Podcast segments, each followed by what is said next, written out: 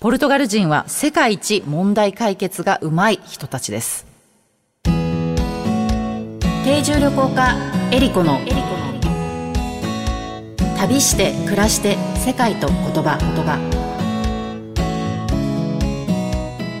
この番組はお菓子の不二家の提供でお送りします。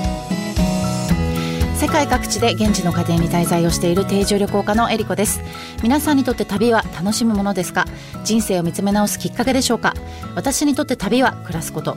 この番組は世界各地およそ50カ国100以上の家族のもとで定住旅行してきた私エリコが実際に訪れ定住した国や地域の暮らしを言葉をキーワードにお話ししていく番組です。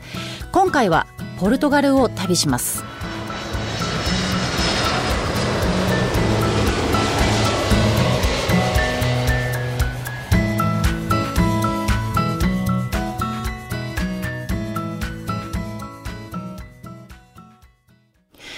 ポルトガル共和国、南ヨーロッパのイベリア半島に位置するユーラシア大陸最西端の国です。北と東におよそ1200キロにわたってスペインと国境を接しています。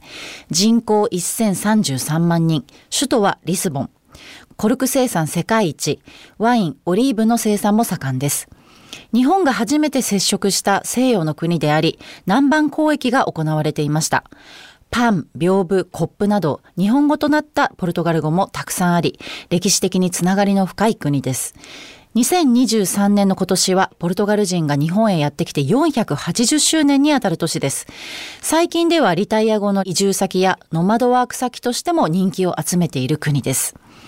世界ではいろいろな言語が話されていますが、言葉にはその国の歴史や文化、習慣がぎゅっと詰まっています。言葉を知ればその国のことがより深く感じられます。今回の旅言葉は、デセンハシュカルです。ちょっと難しい言葉ですね。デセンハシュカル。えー、こちらの言葉なんですけれども、えー、ポルトガルにはですね、まず2022年の5月に、えー、約2ヶ月ほど滞在をしました。えー、ポルトガルはですね、日本とこうつながりも深い国ですし、まあ、以前お隣のスペインで定住旅行をしたことがあって、国境は接しているんだけど文化とかがこう全然違うというお話も聞いていてずっとね気になっていた国でもあったんですね。であのポルトガルではマデイラ島という場所と、えー、中部地方そして首都のリスボンの、えー、3カ所に滞在をしたんですけれども、まあ、地方によってこうそれぞれの食べ物とか文化とか人の気質もこう全然異なっていてこう行き先を変えれば何回行ってもこう楽しめる国じゃないかなと思いました。治安もねとっても良かったです。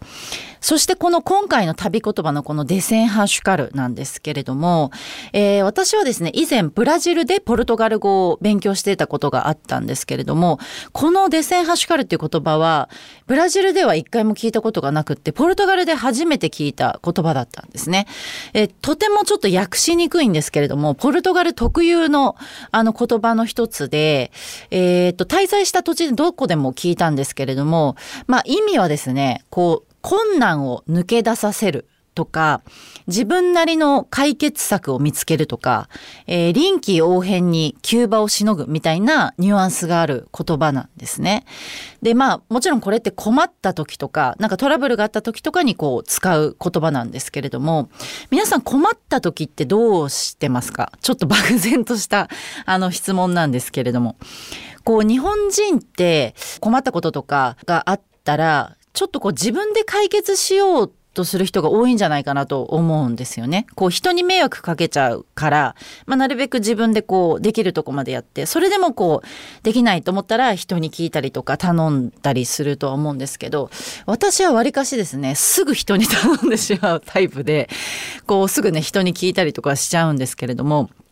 あの、ポルトガル人は、まあ、これは私の本当に個人的な意見ですけど、世界一問題解決するのが早い国民だと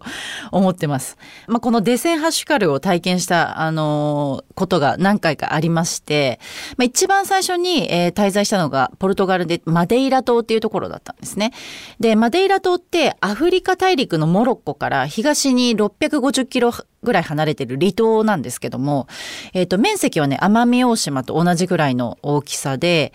こうヨーロッパ人にとってのハワイみたいな場所で結構リゾート地としても有名な場所なんですね。で、あと他に有名なのがサッカー選手のあのクリスチアーノ・ロナウド選手の、えー、出身地で、このマデイラ空港の正式名称っていうのがクリスチアーノ・ロナウドマデイラ空港っていう風になっているっていうクリスチアーノ・ロナウドをこうすごく応援している島でもあるんですけれども、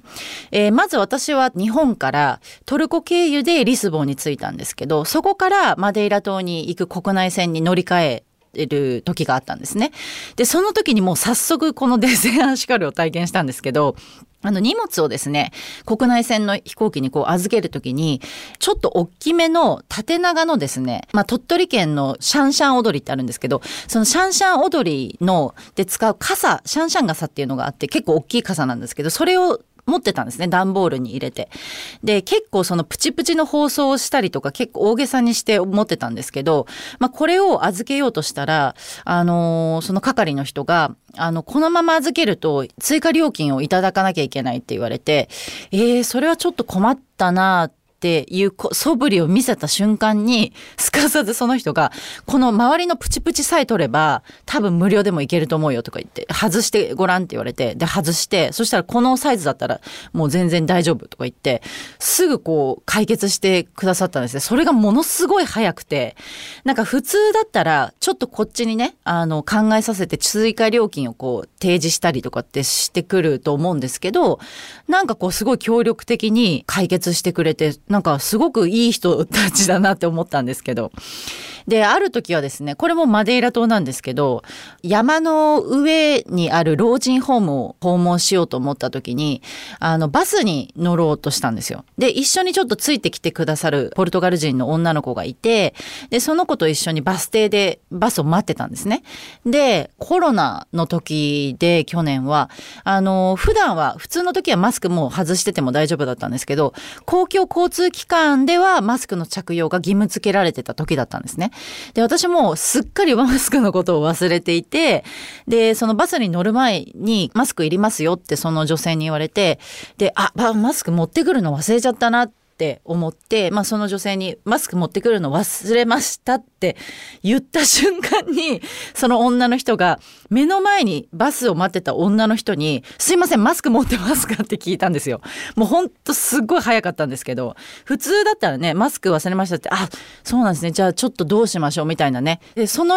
人が幸いにもうマスクを余分に持ってたんですよ。で、それをくれて、私は結局無事にそのバスに乗ってこう移動することができたんですけどなんかポルトガル人ってこうちょっと困ったことがあると悩むとか考えるっていうそのプロセスがこう全部すっ飛ばされてすぐ解決方法をこう 提示するっていうのが多分もう癖になってるっていうかそれをまあデセンハシュカルって言うんですけどこの問題解決にすごい優れていて問題がまあ多分怖くなくなるんでしょうね。このどんな状況でもこう臨機応変にうまくやることができる。んで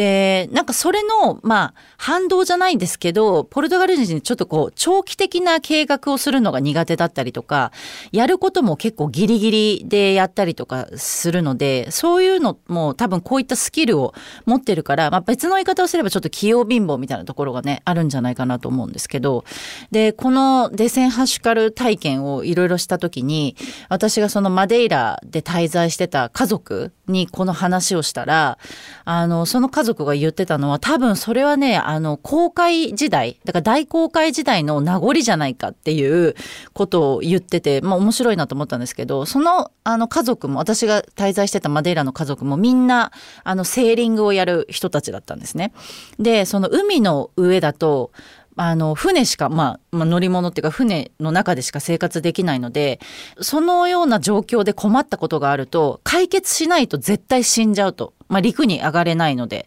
だから多分こう、昔の人もそうですけど、ずっとその海上であの、いろいろやりくりしてたので、多分そういったもうすぐ解決しようとするっていう、こう、いろんなね、知恵が働くようになったのが引き継がれてるんじゃないのっていうふうに言われたことがあって、えー、すごい面白いなと思ったんですけど、確かになんかあの、問題解決の方法も結構その、それぞれの国で国民性が出るので、またそれもね、機会があったらちょっと、あの、お話ししてみたいなと思ってます。私のこのポルトガルの旅はこのデセンハッシュカルにもうずっととても助けられていました。旅して暮らして世界と言葉言葉。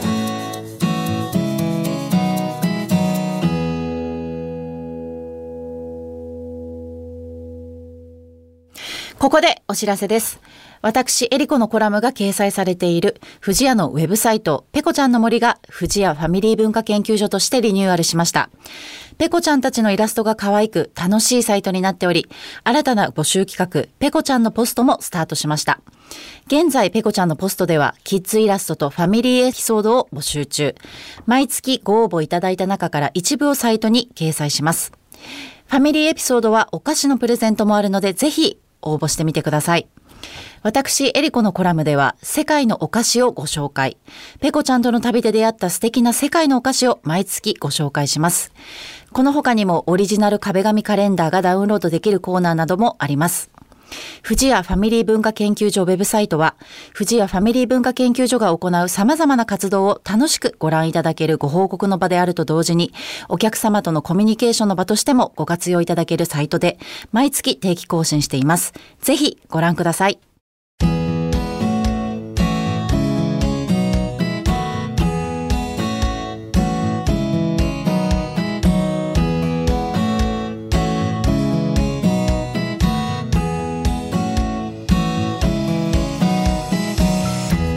は皆様からの質問やコメントリクエストも大歓迎です。旅についてや海外の暮らしについての質問あなたの旅への思いなどをお送りください。メッセージの宛先は eriko.joqr.net までです。次回の旅の舞台もポルトガルをお届けします。今回お話しした旅の様子は私の YouTube チャンネルえりこチャンネルでも見ることができますのでぜひ覗いてみてください。それでは次回も旅しましょう。旅して暮らして世界と言葉お相手は定住旅行家のえりこでした。Até já!